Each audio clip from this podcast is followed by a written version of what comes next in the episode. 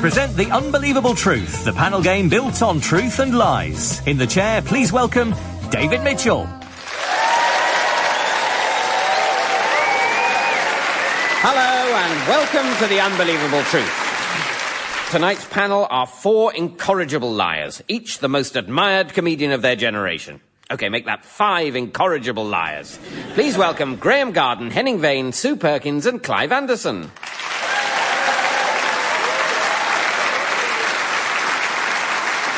The rules are as follows. Each panelist will present a short lecture that should be entirely false, save for five pieces of true information, which they should attempt to smuggle past their opponents, cunningly concealed amongst the lies. Points are scored by truths that go unnoticed, while other panelists can win points if they spot a truth, or lose points if they mistake a lie for a truth. We'll begin with Clive Anderson. Clive, your subject is sheep, described by my dictionary as ruminant mammals with thick woolly coats and edible flesh called mutton, usually living in flocks and known for their timidity. Off you go, Clive. Fingers on buzzers, the rest of you. Now, whatever the truth of the claims that the Emperor Caligula appointed his horse, Incitatus, as consul, he is reported to have married his favourite sheep, Mutonia, in a ceremony attended by senators and leading figures of Rome. Henning. I can easily imagine him marrying a sheep. Right. Well, you'll have to, because there's no, there's no historical evidence Well, for it. Italy, after all. Yes. I wouldn't be surprised if Berlusconi were to marry. He doesn't marry in kind. He wouldn't marry them. He, his motto is, might as well be married for a lamb as a sheep, though, because he does stick to the younger members of... No, Allegedly. I'm sure he'll get off. Um, one way, yeah, he does. That's guaranteed. with one way or another. Now, um, in Montana, it is illegal to have a sheep in the cab of your truck without a chaperone. So you... Sue. I know to my cost that to be true. Well, you're absolutely right. Yeah. Well done. It's interesting that the use of the expression the cab of your truck makes it clear the type of vehicle they expect likely offenders to have. um, some bizarre American motoring laws are that in California, no vehicle without a driver may exceed 60 miles per hour. And in Oregon, a door on a car may not be left open longer than necessary. The use of sheep's wool as a clothing for humans has a recorded history of at least a million years. The first five hieroglyphs to be decoded from the writing on the walls of the Great Pyramid of Giza are sheep, wool, hand, wash only. Wool is a hundred times warmer than any man-made substitute, though dog hair is actually 80% warmer than any sheep wool. So... The first of those two, uh, sheep wool is uh, 100 times warmer than Any man-made substitute. any man-made substitute. I go for the second one. Oh, this You're is going sort for of the a- dog hair This being is Yeah. like a new format. No, okay. They're all just so how many We now points are you willing to gamble as we go into the gold pit? Um, you're right, Henning, and you're wrong, Sue. Ah, okay. So, yeah, no, wool is not 100 times warmer than any man-made substitute, but dog hair is 80% warmer than any sheep wool. Seems unbelievable, doesn't it, No, it's really? because they have got they've got less hair. How does that follow? That's... Uh... Well, because they both have to stay equally warm, don't they? The dog and the sheep. And Why? if the dog No, my dog's at home under loads of blankets, whereas a sheep's on a fell, shivering. Yeah, but back in the day there was no central heating. Uh, Do you think there's because some... we know they were both invented by Jesus. I don't accept your premise, though, that, Henning, that all animals have to be equally warm. Yeah, but well, it's no good if any of them freezes to death, is it? So and now. they're- And yet because they do. dogs- I mean, no, they but- do. Animals do. Yeah, if they're not careful, so Yeah. and go out without their heads. Yeah. This Yeah. is all a bit woolly, isn't you- it, Henning? Uh, apparently, you can have things made out of dog hair, and it's referred to as shangora, from the French for dog and angora. I don't know why that's so displeasing to everyone. Something actually tutted. Yeah.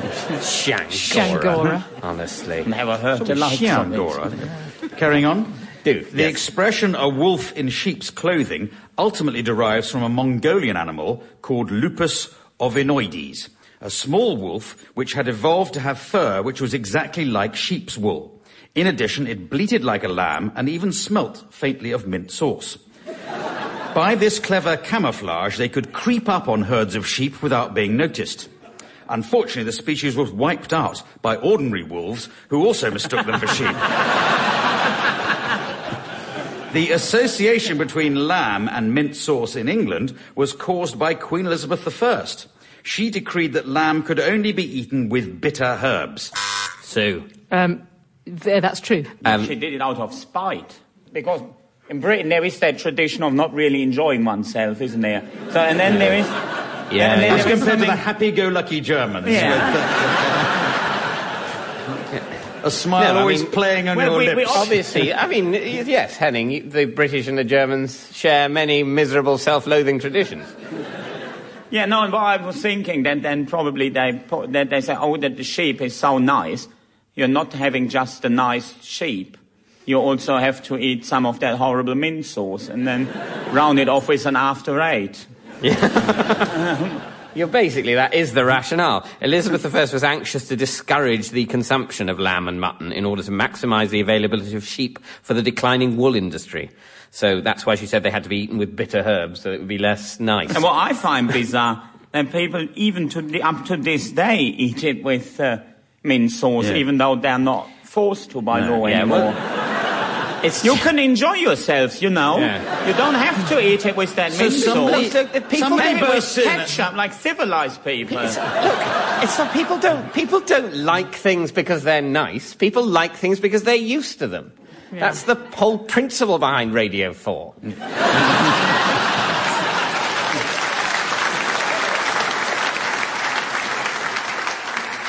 The best-selling book of the American Deep South, Gone with the Wind, was originally going to be called Baa Baa Black Sheep.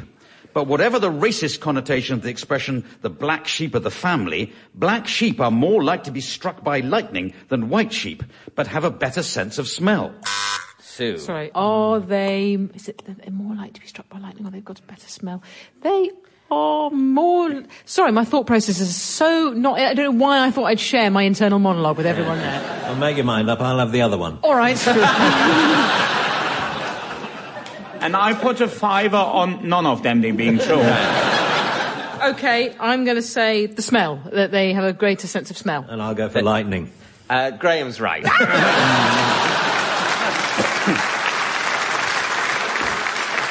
Yes, um, there is evidence that uh, black sheep are more likely to be struck by lightning than white sheep. A thunderstorm in Laplo in France in 1968 occurred during which lightning struck a flock of sheep, killing all the black ones but leaving the white ones untouched. Were they black before the lightning struck? Thank you, Clive. Um, and at the end of that round, Clive, you've managed to smuggle just one truth past everyone else, which is that Baa Baa Black Sheep was a working title for Margaret Mitchell's Gone with the Wind. And uh, that means you've scored one point. It was recently announced that an Australian scientist has created the world's first self-shearing sheep. I'm sorry, but I can't believe there's any such thing. I mean, really? An Australian scientist? Okay, we turn now to Henning Wehn. Your subject, Henning, is furniture. Functional objects for household or office use intended to support the human body, provide storage, or hold objects on horizontal surfaces above the ground. Off you go, Henning. If you believe Mel Gibson, and there is no reason not to, furniture as we know it today was invented by Jesus. The golden age for furniture in the UK was the time of King Arthur. Interestingly, his legendary round table was meant to be oval, but Pickford's lost the middle section during... I lost, uh, lost the middle section during the move from Lyonesse to Camelot in 900 AD. And they finally settled out of court in 2006. Excavations at Pompeii revealed that Komodo Sophus Aras, the governor, may have been the most unfortunate man in the ancient world. Within the ruins were a knicker drawer containing his adulterous wife's diary and a cellophane-covered DFS sofa, believed to be the only one not bought in a double savings, never to be repeated sale. Italians first perfected the art of sitting down and doing very little. Even the word bank derives from banca, the Italian word for bench. Clive. That's right. That's It true, is isn't right. it? Yes, well done. Uh, the word bank derives from bank, the Italian word for bench. When a lender went bust, he would physically break hang his. on. ba- oh, sorry. Are you saying that? Yes. Oh, uh, they had it down for me as well. Sorry. When a lender went bust, you might know that, David. Uh, Graeme. Repetition.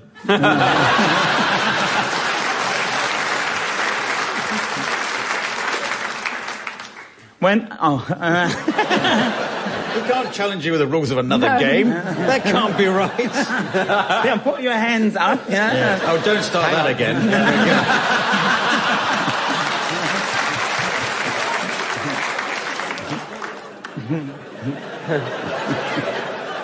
Yeah, grin and bear it. Uh, For you, this round is over, and when a lender went bust, he would Bianca turn white, then break his banker in a hissy fit, and wait for the EU to organize a bunga, an emergency bailout.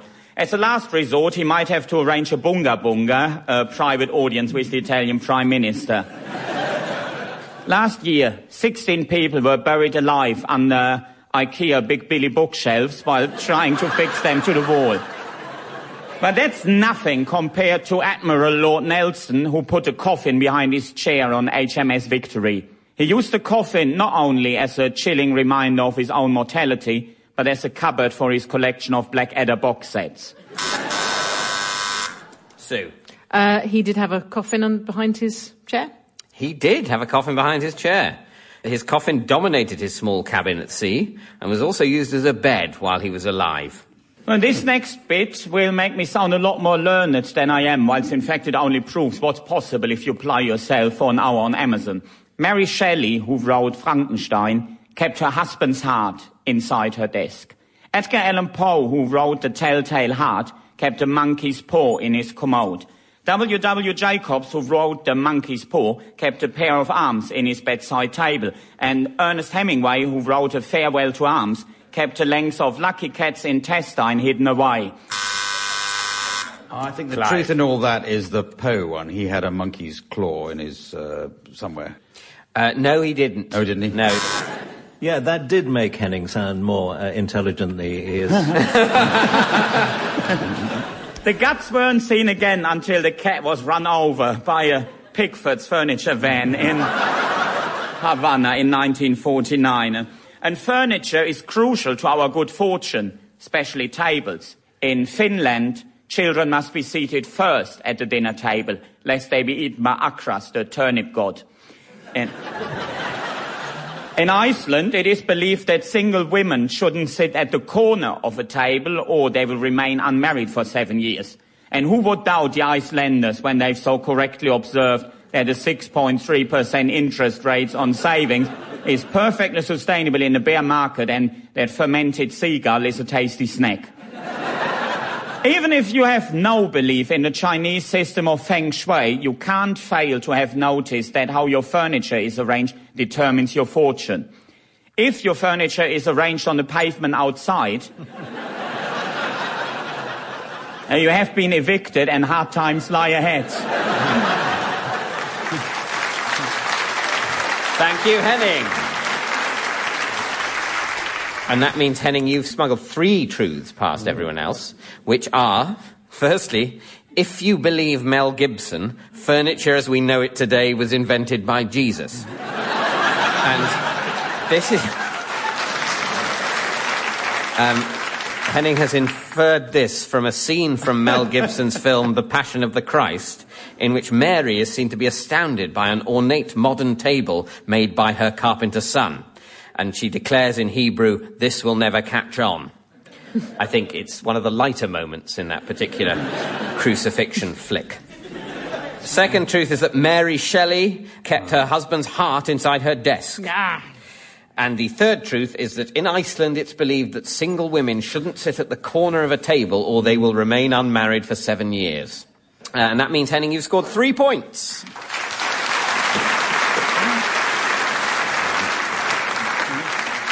The Dutch brand name for the furniture polish pledge actually means piss in the Netherlands. And you thought the Dutch for piss was Heineken. Brad Pitt collects chairs. He's not sure why. There's just something about the way they sit there woodenly that speaks to his very depths. Next up, it's Sue Perkins. Your subject, Sue, is the ancient Greeks, a people whose culture is widely considered to have been the foundation stone of Western civilization. Off you go, Sue. The ancient Greeks were mostly idiots. You'd get stuck with one on a bus or down the chippy and he'd give it all that about, oh, we invented the abacus or we built the Colosseum. But it is now time to hear the truth about those Mediterranean Muppets. They believed the brain pumped blood around the body. The womb had two compartments, one for girls, one for boys, and their tattoos were way cool. They thought, Graeme. I think they believed one of those anatomical things, Yeah. and uh, I'm going to go for the brain pumping Yeah. blood around the body. I go for the other one then. There are three. there are three if, if tattoos were way cool. You think, Graeme, that, that they thought the brain pumped blood around the body? Well, which one's true? I'll tell you what I've gone for. No, well, would that be okay? oh, no! um, no, I'm afraid that's not true, Graeme. No. And What about the double womb job then? Uh, is true. You're right. um, but I'm going to give Henning the point as the first person to say that the thing that was true that wasn't the thing that Graeme thought might be true might be true. Very kind, thank you. You're very welcome. The Greeks thought trees were pink, the sky was bronze, frogs were transparent, and the sea was blue. They were chumps. Wait till you hear about their gods, which is what I'm going to tell you about next. Ancient Greek inventions. These include the trouser press, the printing press, the Fiat Punto, the format of deal or no deal, and Canada. Anyway, they're gods. The ancient Greeks worshipped over 6,000 gods, including Celephania, goddess of advanced food preparation, Forex, god of skittles and skittle players, and Martin, god of all the things that don't otherwise have gods. All of the Greek gods were descended from Zeus, whom they believed had fathered children whilst disguised as a bear, a goose, a millipede, a pack of cards, a small occasional table, and Nicholas Lyndhurst. Henning. Well, they certainly believed that Zeus was the father of all other gods. No, they didn't. Some gods were not Zeus's uh, offspring, including, for example, I pick randomly the one on this piece of paper, Kronos. Wasn't uh, wasn't descended from Zeus. I think you'll find. Who Anyway. appeared on the Greek version of Jeremy Kyle to actually dispute his. Other religious beliefs of the ancient Greeks included that children born with blue eyes must be sacrificed to Artemis, and that parsley was sacred to the gods and must never be eaten, which, as far as I'm concerned, is the one thing they were right about. Graeme. I think uh, there are superstitions about parsley. Um, uh, so I'm going to go for the parsley truth. Yes, the parsley truth is a true truth. Hey. Um, the ancient Greeks did not use parsley for cooking or eating, as they believed it was sacred to the dead. The ancient Greek leader Pericles lived in terror of the sky falling on his head. Uh, after a prophecy he was given by a wise old soothsayer named Chicken Licken. to avoid this fate, he refused to go out of doors without eight of his men holding a rug over him to catch any stray bits of sky, and would never take off his helmet, although this has led some historians to believe that the whole sky thing was just a ruse because he had a really weirdly pointy head and was quite self-conscious about it. I think the beginning of that's true. That Pericles did uh, f- fear the sky falling Yeah. on him. Uh, he didn't. Pericles didn't fear the sky falling on his head, or if he did, he kept it quiet. But he, maybe it's true that he only went out with his people holding a rug over his head. no, that's not true either. No, you're thinking, you're, you're thinking of Bruce Forsyth.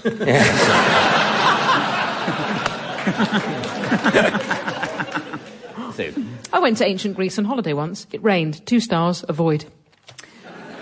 Thank you too. Sue, at the end of that round, you've managed to smuggle three truths past the rest of the panel, which are that the ancient Greeks were mostly idiots. In ancient Greece, an idiot was the word for a private citizen or layman. Uh, the second truth is that the ancient Greeks thought the sky was bronze. They basically didn't have a word for blue and would allude to blue things by saying that they were like bronze, or they said that the sea was wine coloured, I think, at one point, and basically they, they didn't cotton on to blue. Yeah. But as aforementioned, they were mostly idiots. Uh, and the third truth is that the ancient Greek leader Pericles would never take off his helmet because he had a weirdly pointy head and was really self-conscious about it. He was a But he proper only had a weirdly pointy head because he always had his helmet on. It was squeezing into that shape. Yes. What an idiot. Yeah. yeah. He was one of the majority of Greeks. And that means you scored three points.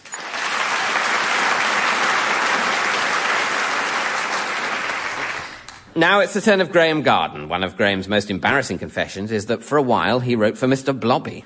Must admit, it's disappointing to hear that those lines were actually written for Mr. Blobby. I always thought the order he said the words blobby, blobby, and blobby was entirely spontaneous.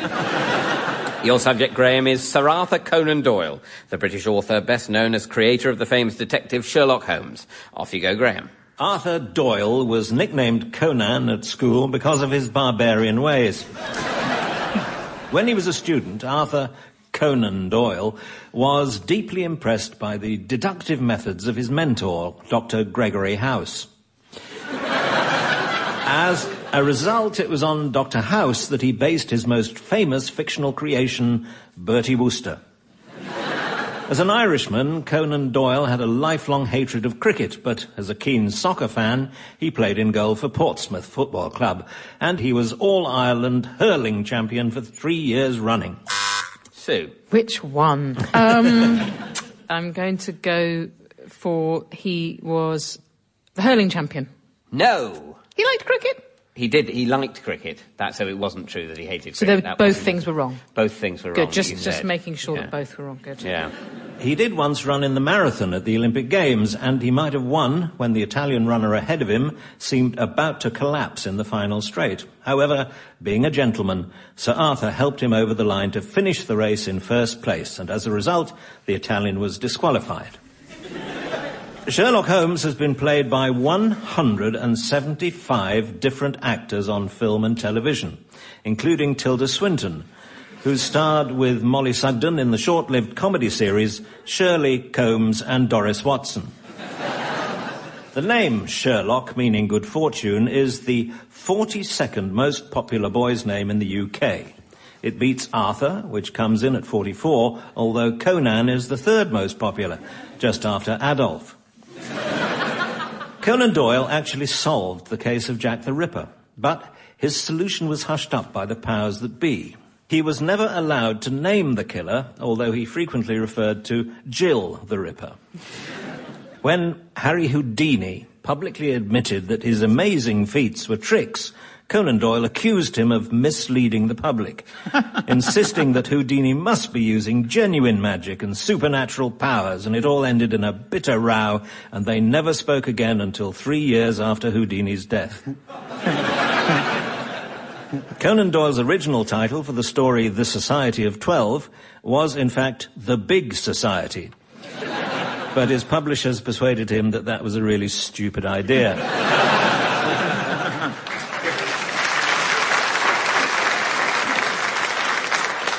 As a conscientious objector, Conan Doyle was firmly against the Boer War.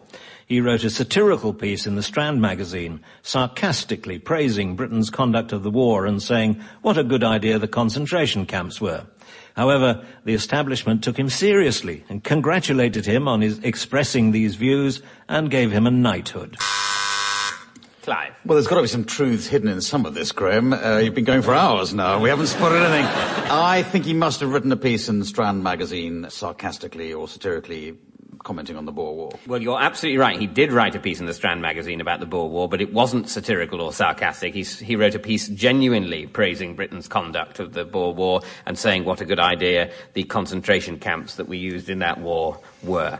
And he did get a knighthood for that rather than for the Sherlock Holmes stories. Well, who'd have thought? Who'd have thought? Hmm. The Sherlock Holmes stories are popular everywhere apart from Japan. Sue. Is it true they're not very popular there? No, that's not true. Sherlock Holmes is very popular there, and the Japanese Sherlock Holmes Club has over 1,200 members. 32 of the club's members have married one another. I don't know, I don't even know whether that's 16 weddings or just one big one. Yeah. Conan Doyle had one child, a daughter called Lindsay, and Lindsay Doyle never forgave him for the name. Thank you, Graeme.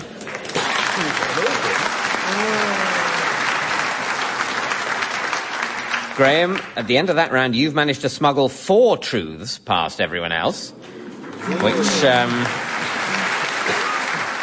which are that Conan Doyle played in goal for Portsmouth FC. While living in Southsea, Arthur Conan Doyle played football as a goalkeeper for, for the then Portsmouth FC, which apparently is different from the Portsmouth FC now. But anyway, it was the main football club in Portsmouth at the time.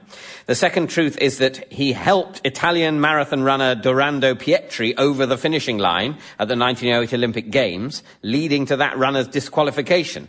Apparently the runner was all exhausted and running around in a bewildered state and didn't even know where the finish line was and people felt sorry for him, among them Conan Doyle, helped him across the line, you know, as part of the fun of the games and then the Americans complained and he was disqualified. The third truth is that Conan Doyle frequently referred to Jill the Ripper because he believed it was possible that Jack the Ripper was a woman. And the fourth truth is that he fell out with Harry Houdini after Houdini contradicted Conan Doyle's belief that Houdini's spectacular escapes were due to supernatural powers. And in fact, Houdini demonstrated that these were tricks, and that didn't fit in with Conan Doyle's spiritualist beliefs at that point. So he got cross and they fell out. And that means, uh, Graeme, that you've scored four points.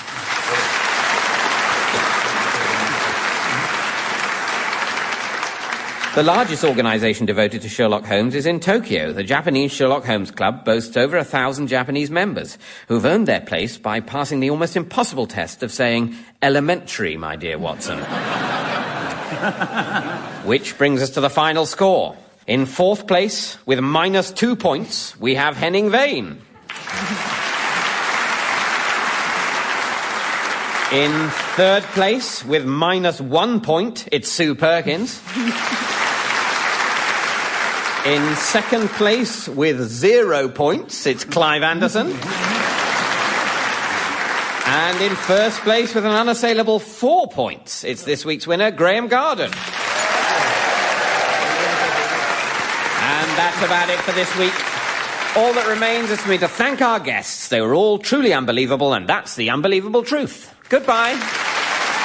The Unbelievable Truth was devised by Jon Naismith and Graeme Garden and featured David Mitchell in the chair with panellists Clive Anderson, Henning Wehn, Sue Perkins and Graeme Garden. The chairman's script was written by Colin Swash and John Finnemore and the producer was Jon Naismith. It was a random production for BBC Radio 4.